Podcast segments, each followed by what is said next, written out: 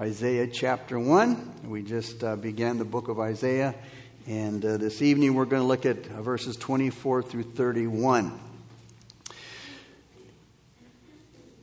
Isaiah is going to speak now about the degenerate city. Last week, verses one through twenty-three dealt with the wickedness of Judah, and God spoke to them and told them what their wickedness was, and now he's going to talk about the judgment that's going to come because of the people's wickedness of this gen- degenerate city. In verses two through six, last week, God laid out his complaint against his children, that is, Israel. And the reason for Isaiah's whole prophecy is because of Judah's abandonment, Israel's abandonment of God. They had abandoned God. They forsake, they forsook God. God's people have sinned, they've done wrong, and they've done wickedly. And God has told them what they needed to do to make things right. But knowing they wouldn't repent, God's going to pronounce their judgment beginning here now in verse twenty-four. And so now it was time to settle the score. The people were going to be judged and punished or, or disciplined for their sins. So let's begin now with chapter one, verses twenty-four through twenty-six. And it says, therefore, all right, the therefore speaks of everything that he said in verses one through twenty-three, particularly verses two through six. Therefore, the Lord says, the Lord of hosts, the mighty one of Israel, ah, I will rid myself of my adversaries and take vengeance on my enemies. I will turn my hand against you and thoroughly purge away your dross and take away all your alloy. I will restore your judges as at the first and your counselors as at the beginning. Afterward, you shall be called the city of righteousness, the faithful city. We should be thankful that because no matter what we do, God will not leave us nor forsake us. God will never stop being the loving God. There is a God in heaven. It says here, the Lord of hosts, the mighty one of Israel, who cares so much for his righteousness being offended. It's who he is. And his commitment to his own people cause us, or, or, or is our only hope. His commitment to his own cause is our only hope. He will even the score with his enemies. Nobody's going to get away with anything, and redemption will never be done away with. Therefore, like I said, refers back to everything that was said in verses one through twenty-three. And it refers mostly to the nation's condition that he laid out in verses two through six. And the description is true. There is no righteousness in the land, so the Lord will do something to change that. God's judgment will become so severe that what they were already experiencing, and in the judgments that were coming, purification and cleansing would be the result. Judah's deliverance can only come through painful and stressful judgment. Notice he says here, I will rid myself of my adversaries. My enemies. I'm going to get rid of them. Verse fourteen reminds us that because of their sins, the people of Jerusalem became a burden to God. It was a terrible and annoying burden, and a burden that God wasn't called on to put up with, nor should he. So he was going to get rid of his enemies. Those who caused this burden to weigh heavy on his heart or heavy on the Lord, they were his enemies. And the sad thing is that these enemies were the Israelites themselves, God's people. They weren't outsiders. They weren't foreigners. They were his people. And the Bible, Bible clearly teaches us that someone who continues in their sin is God's enemy, and God has to deal with them. He must get rid of them. Notice what he says in, in Ezekiel chapter five, verse thirteen. Thus says the Lord God, this is Jerusalem. I have set her in the midst of the nations and the countries all around her. She has rebelled against my judgments by doing wickedness more, notice, more than the nations. The nations means the heathens. They, they, they did more wickedness than the nations, the heathens, and against my statutes more than the countries that are all around her. For they have refused my judgments and they have not walked in my statutes. You have multiplied disobedience more than the nations that are all around you. Therefore, thus says the Lord God, thus shall my anger be spent, and I will cause my fury to rest upon them, and I will be avenged, and they shall know that I, The Lord have spoken it in my zeal when I have spent my fury upon them. God says three times more. He uses the word more three times. You guys have been more obedient. You've been more wicked. You have been more terrible than the heathen nations around you. The Lord explains the terrible judgment that's coming to the people who are left in the city and in the land. He says in, in Ezekiel five, he says that pestilence and famine and the Babylonian army are going to kill many people. And the rest will be scattered. Why? Because God was pouring out his wrath. And God was accomplishing his fury upon his people. God's anger against sin is a holy anger. Now, when God, you know, when we hear of God pouring out his judgment and avenging himself, saving, you know, getting, getting rid of those that, that have become his enemies, God is not throwing a temper tantrum. All right, he's not, you know, just throwing a hissy fit and I'll, I'll you know, I'm going to get even with these folks. But but it's a holy anger because he's a holy God. Hebrews says our God is a consuming fire. And there could be no doubt that these great judgments would come because it was the Lord himself who said it would come. Jesus himself warned the church at Ephesus that they would lose their light if they refused to repent and obey his, obey his instructions. You know, it's really a sad thing when a local church openly disobeys God's word. And they begin to act like the unsaved people of the world. And once a church has lost its witness for Jesus Christ, what's left? What can it do? The sinner, and not just the sin, is like a tiresome burdensome burden to God. A burden that he will get rid of.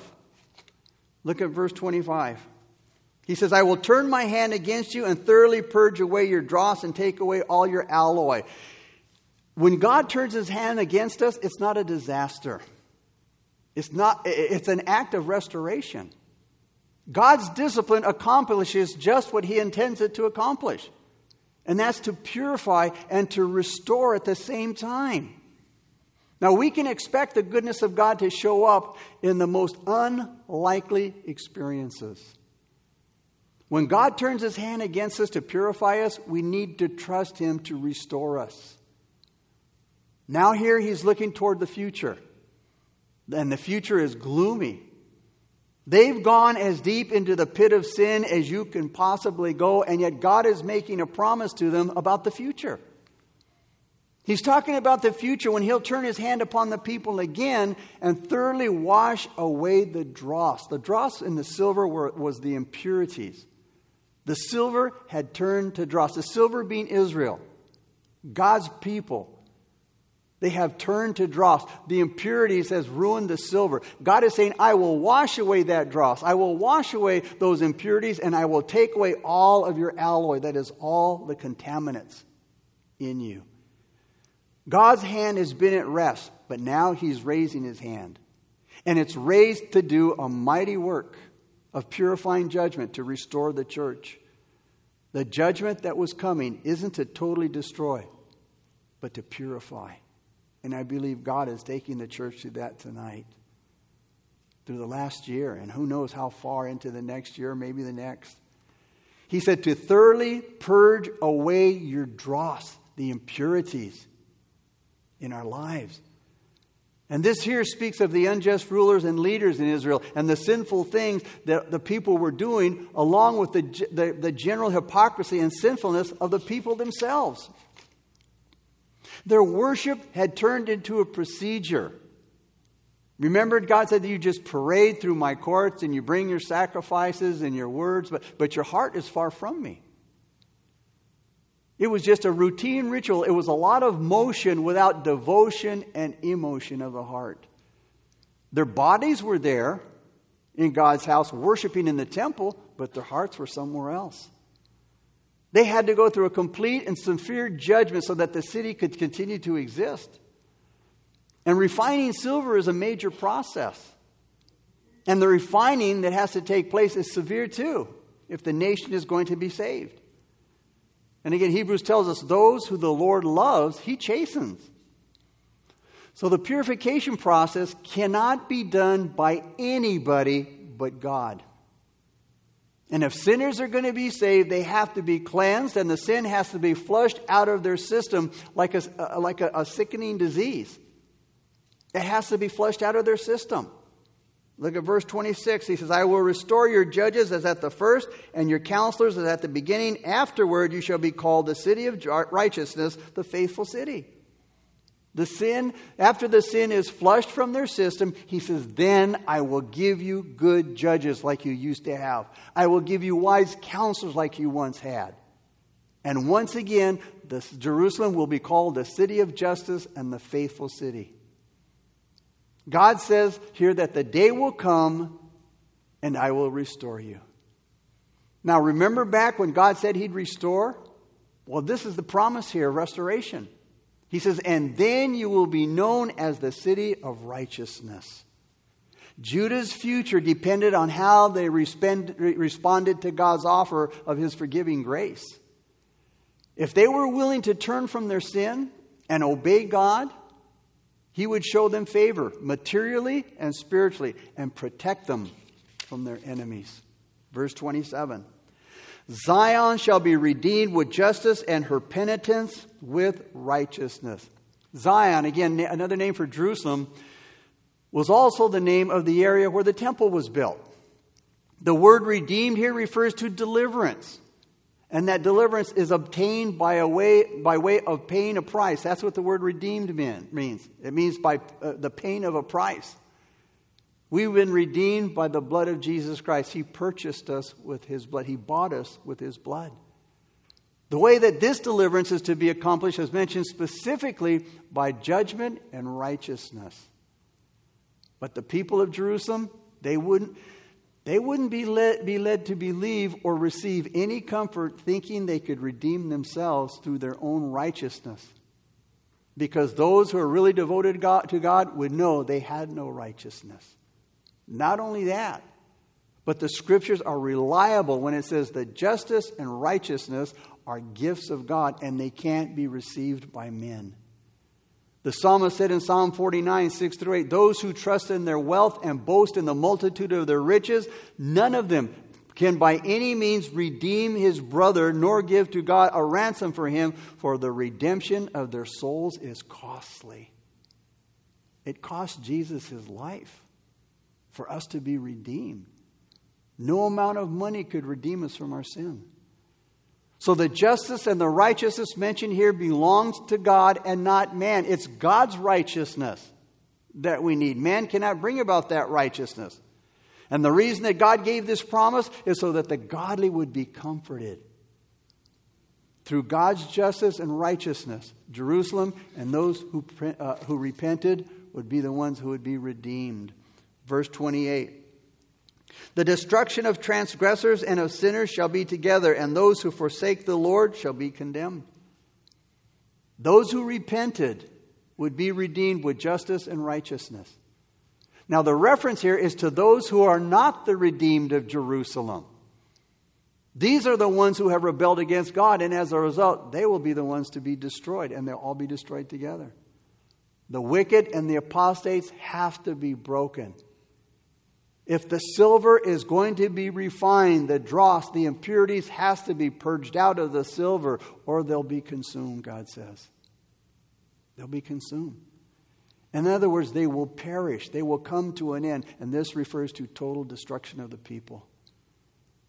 This is a serious warning by God to those who forsake him. And for that group of people who have been addressed all through the chapter, the ones that God has been talking to all through the chapter, they have to be destroyed if Israel is going to be redeemed. Verses twenty-nine through thirty-one. For they, speaking of Israel, shall be ashamed of the terebinth trees which you have desired, and you shall be embarrassed because of the gardens which you have chosen. For you shall be like a terebinth, whose leaf fades, and as a garden that has no water. The strong shall be as tinder, and the work of it as a spark. Both will burn together, and no one shall quench them. Those who repented would be redeemed. Uh, I'm sorry, th- verses twenty-nine through thirty-one. These verses are used to give a good reason for the warning in verse twenty-eight. God says, you will be ashamed of how you worshiped your idols in, in the woods, in the, you know, by those sacred oaks. He says, you will be embarrassed and you'll be ashamed because you worshiped in gardens that you dedicated to idols. He says, you'll be like those huge trees with withered, withered leaves. You'll be like a garden that has no water. And he says, even the strongest among you will, will disappear like straw. And that their evil deeds, the evil things that they did, will be like a spark that sets them on fire. They and all the evil things that they did will burn up together, and no one will be able to put out that fire. Isaiah begs us here to accept the offer of repentance by showing us what will happen if we refuse God's invitation. Now, God isn't slapping anybody around here. He's stressing his point. He's making it clear. Because a lot of people think that it doesn't matter to God what I do. It doesn't matter to God about what decisions I make in my life, or my attitudes, or my feelings, or my thoughts. Do they really make a difference to God? They do. God is saying that every moment of your life, everything that you do in your life, it matters to me. Everything in your life matters. Your choices, they have lasting consequences. He says, that's why I'm challenging you with the truth. You can choose your choices, but you, you can't choose the result of those choices. If we choose the path of our lives that's based on earthly things that we foolishly want, we're going to end up with nothing. We'll end up in ruin. Now, here's the thought. Those who forsake the Lord will be consumed. And this is seen in the fact in verse twenty-nine when it says they will be ashamed. The word they is, that the word they means, that, that's speaking of the people. They will be ashamed. The people will be ashamed. And when the punishment comes on the transgressors, transgressors in verse twenty-eight, they will be ashamed of the things that, that they took joy in. You know, and you can look back on your life and, you know, it, it, it, and you can see, man, I can't believe those, those are the things that I thought were dear to me. Those were the things that I put so much stock in. Those things that, that, that I thought were so important. You know, once I came to God, those things pale, pale in comparison to, to, the, to God's love and the salvation he's given me. One result of God's punishing hand, verse twenty-five says, is that the sinner will be ashamed about what was, what was once the very thing that he put his confidence in. The very things that he took joy in. The terebinth trees that he mentions here. The terebinth trees is an inference to idols. Isaiah is coming, condemning them for worshiping these trees. Because they had made these trees an object of worship. They made them divine objects like gods, so they'd worship near or under these trees. Think of it. God had chosen Israel to worship him. But what, would, what did Judah choose to worship? A tree. A tree, a symbol of man's fall into sin. And yet man can't find in nature or in worshiping nature an answer to the deepest needs of man's soul. He said, you chose these things. Verse twenty-nine says, which you have desired. This suggests a choice from the number of other objects that are in front of them. Of all that was in front of you, you chose these trees. Of all the people on earth that were in front of him, God chose the children of Israel. And of all that the children of Israel had in front of them to choose from, from to love and to worship, they chose to love and worship trees and gardens. And going back to what God had, every, everything that God had in front of him. All the other things that God could have chosen. Of all the people on the earth that were in front of him, he chose the children of Israel. The desire and the choice of the people has been for the mighty trees. We read in, in Romans chapter one, verses twenty-one through twenty-five, because although they knew God, they did not glorify him as God, nor were thankful, but became futile in their thoughts. And their foolish hearts were darkened. Professing to be wise, they became fools, and they changed the glory of the incorruptible God into an image made like corruptible man, and birds and four-footed animals and creeping things. Therefore, again, as a result of that choice, it says, therefore God also gave them up to uncleanness in the lusts of their hearts, and worshiped and served the creator rather than the creature rather than the creator. God says, you want to choose those things? I will give you up. I will let you go. I will turn you over to those things. You can have what you want. You can do your thing. But the time would come when they would be ashamed of what they wanted and what they had done. They worshipped these terebinth trees and gardens. Gardens here seem to refer clearly to unlawful places of worship. Isaiah sixty-five three says, all day long they insult me to my face by worshiping idols in their sacred gardens. In Isaiah sixty seventeen, it says, those who consecrate and purify themselves in a sacred garden with its idol in the center. Now, you know, we all know that gardens in and of themselves, they're harmless. They can be just a, a nice, harmless pastime. Something that people enjoy. Enjoy gardening and planting flowers and taking care of the garden.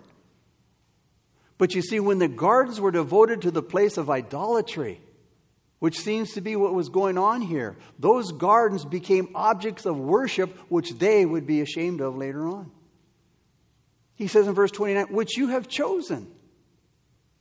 And once again, God had chosen Israel to be his people, but Israel had chosen gardens to worship. The difference between God's choice and Israel's choice is very clear.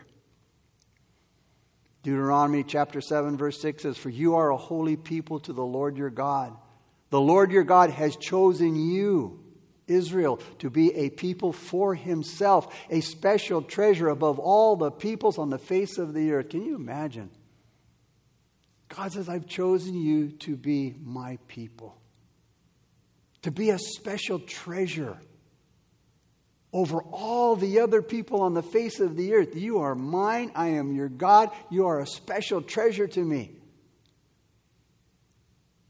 The things that you desire, the things that I desire, the inward quality of the heart and the choices we make and the things that we choose shows the desires of our heart and can only lead to shame. That's why Solomon said in Proverbs four, twenty-three and through twenty-seven, keep your heart, guard your heart with all diligence. He says, because out of it, that is out of your heart, spring the issues of life. He says, put away from you a deceitful mouth. Watch what you say. And put perverse lips far from you. Again, watch what we talk about. Let your eyes look straight ahead and your eyelids look right before you. You know, protect yourself from the things that your eyes look at. And it says, ponder the path of your feet. Watch out where you go. Let all your ways be established, that is, rendered sure of your ways. Do not turn to the right or to the left. Remove your foot from evil. He says in verse thirty, for you shall be. After God says the nation will be ashamed of their choice to worship trees and, and in the gardens, they will be embarrassed of those mighty trees. You shall be embarrassed. You shall be ashamed. Those trees whose leaves will fade, he says. Even though it was a mighty tree that Israel chose to worship and that Israel enjoyed so much, he says, now the nation would become like that mighty tree. But in but, but not in the sense that that tree stood and, and, and was and, and in its glory and was surrounded by all of its beautiful lush greenery. But that tree would begin to fade. And its leaves would begin to wither. He says, Israel, you're going to be just like those trees. Not so big and beautiful. Not so lush and green, but you're going to be like those trees that are dying, like the leaves that are fading. He said, like a garden without water. The people would also become like a garden without water, but not all green and lush, like the ones they had chosen, but a garden without water, dried up. They're going to be like a garden that's dried up. They're going to be like trees whose leaves have dried up and that can easily catch fire or get bug infested and die. A garden without water. You know what that's going to turn out to be like. It's not going to be very desirable. It's not going to be very enjoyable. It's not going to be very beautiful. And whatever's growing in it, it's going to die. And it's going to be replaced by weeds. No water. Water, the very thing that's essential to keep things alive and make the garden pleasant, a pleasant thing to man, it will be missing in this garden. Revelation twenty-two seventeen says, "And the Spirit and the bride say, 'Come.' And let him who hears say, 'Come.' And let him who thirsts, 'Come.' Whoever desires, let him take the water of life freely." Jesus said, "He who believes in me," as the scriptures have said, "out of his heart will flow rivers of living water." The living water is a picture of the Holy Spirit. He said, "Whoever lives and believes in me shall never die." You see, if we are not in communion and having fellowship and dwelling with and, and the Holy Spirit dwelling within us and leading and guiding us, we're going to shrivel up and die, spiritually speaking. The living water. We need the living water. We need the Holy Spirit to, to, to survive, spiritually speaking. And the Spirit and the bride say, "Come." Those who thirst, come. Take this water of life freely. And by Isaiah's use of such eye-catching pictures of these terebinth trees that were once big and strong and green, and they're dying, and the leaves are now fading, and these gardens that were once beautiful, and they now have no water, and they're dying out. These eye-catching pictures, God shows us what must be the kind of end that's waiting for those who forsake God. You're going to be just like those dying trees in that, that dried-up garden. Apart from the Holy Spirit, we will shrivel up and die spiritually. Verse thirty-one. He goes on to say about the strong shall be as tinder, and the work of it as a spark. Both will burn together, and no one shall quench them. He says the strong shall be like tinder. He's talking about the strong people, the strong ones. In other words, the strongest, um, the strongest people among the other people. They're going to disappear like straw, he says. The evil things that they've done will be that spark. It'll be like that match that sets that straw on fire. And they and all of their evil works will burn up together, and no one will be able to put out that fire. Those who are strong among the people, and, and, and, and they're, they're just like the mighty tree, they're the ones that will perish. A strong, beautiful tree can have leaves, but will fade. And so the strongest among Jerusalem will one day lose their strength. Maybe the people, those stronger people, thought they thought of themselves as being the strongest, and maybe they were thought of as the strongest by other people. But those who actually were the strongest were the ones that would perish. And he says here, the work of the strong, that is, the work of the strong, everything that they did, all of their evil works will perish. Everything they do, including their idolatry, comes out of a proud heart. And, their, and the strong people's work, he says, it's like a spark. A spark to set to tinder. Tinder is something that's very flammable. So the strong people's work is like a spark, like a, a match that's going to set on fire this tinder. And, it, and it, it's something that catches fire real quick, and it's going to become a devouring fire. And here God compares the mighty people whose evil works eat them up. He compares it to a, compares them to a roaring fire. And we know what kind of damage a, wire, a roaring fire, an out-of-control fire can do.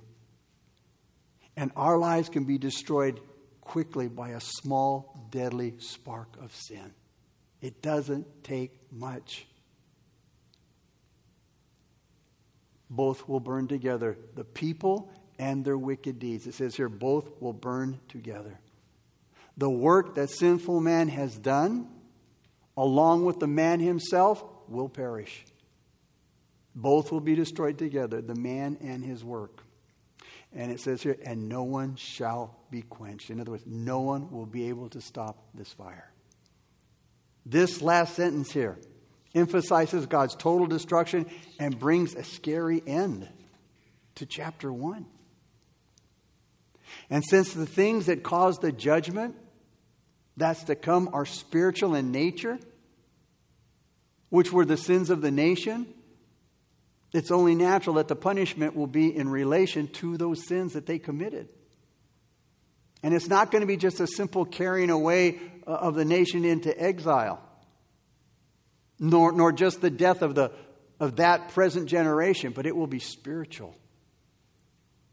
But even in this first chapter of condemnation and judgment, there's a ray of hope.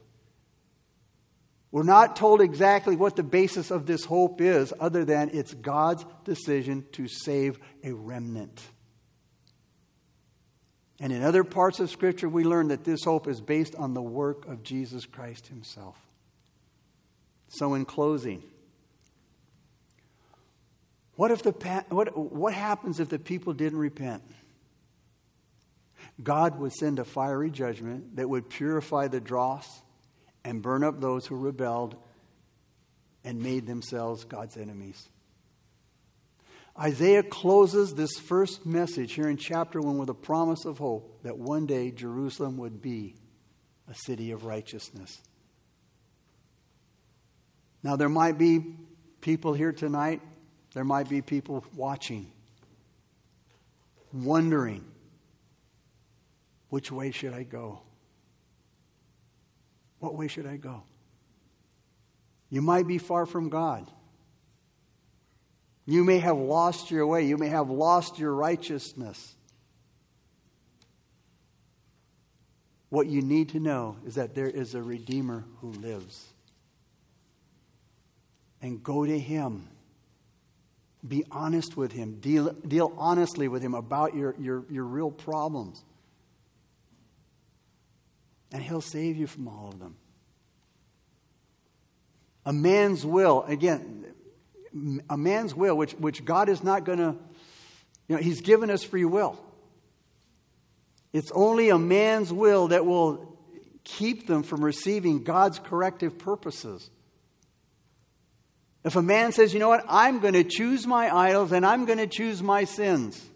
I'm going to choose what I want to do in my life and how I do it. And I'm going to, I'm going to make that choice. Then there's no fire, no earthquake, no earthly power to, to free them from their will. If we won't let go of an evil thing, we will have to share in the fate of that evil thing. God will bring judgment against that evil thing, and I will also be judged because of that evil thing, because I refuse to give it up. To give our affection, to give our love, and to give our worship to unworthy things is the same as choosing to bring shame and self-contempt upon ourselves. It's, it's, it's, our own, it's to our own ruin. So again, we have a choice. We can choose to live the way we want to, according to our sin. We can choose the things that we want to do, but there will be a day. Unless we give up those things, unless we confess those things, and we give our life to Christ, those things, along with ourselves, will perish. They will lead to ruin. You must make the choice. Father, we come before you this evening to thank you again for your word. Father, we thank you for the instruction. We thank you that, God, you have given us hope. Even in the midst of darkness, God, You have given us a great hope, Lord. And that hope is in Jesus Christ. Your word says that if we are faithful to confess our sins, that his blood will cleanse us of all sin, all sin. Now that is not a license to sin, but it's a means of redemption from our sin. The precious blood of Christ cleanses us from all sin, no matter how much or hard, how dark. The blood of Christ will will cleanse that sin. But you must confess, you must repent, and you must come to Christ. Father, we thank you for our time together, Lord. We pray that, Lord, your Spirit would convict and that, God, people would repent of their sins, that we would examine ourselves. And that, Father, we would deal honestly with our sins, Lord. And that we deal honestly with you because we can't hide them from you. You see right through us, God. You see right to the heart. So, Father, we thank you. We praise you. We give you honor and glory. We pray, God, that you'd be with each one here as they make their way home, God. Be with them through the rest of the week. And, God, we pray that you would bring us together safely Sunday and that, again, to come into your house and to worship you, Lord. To worship you and you only, the true and living God. We pray in Jesus' name. Amen. All right.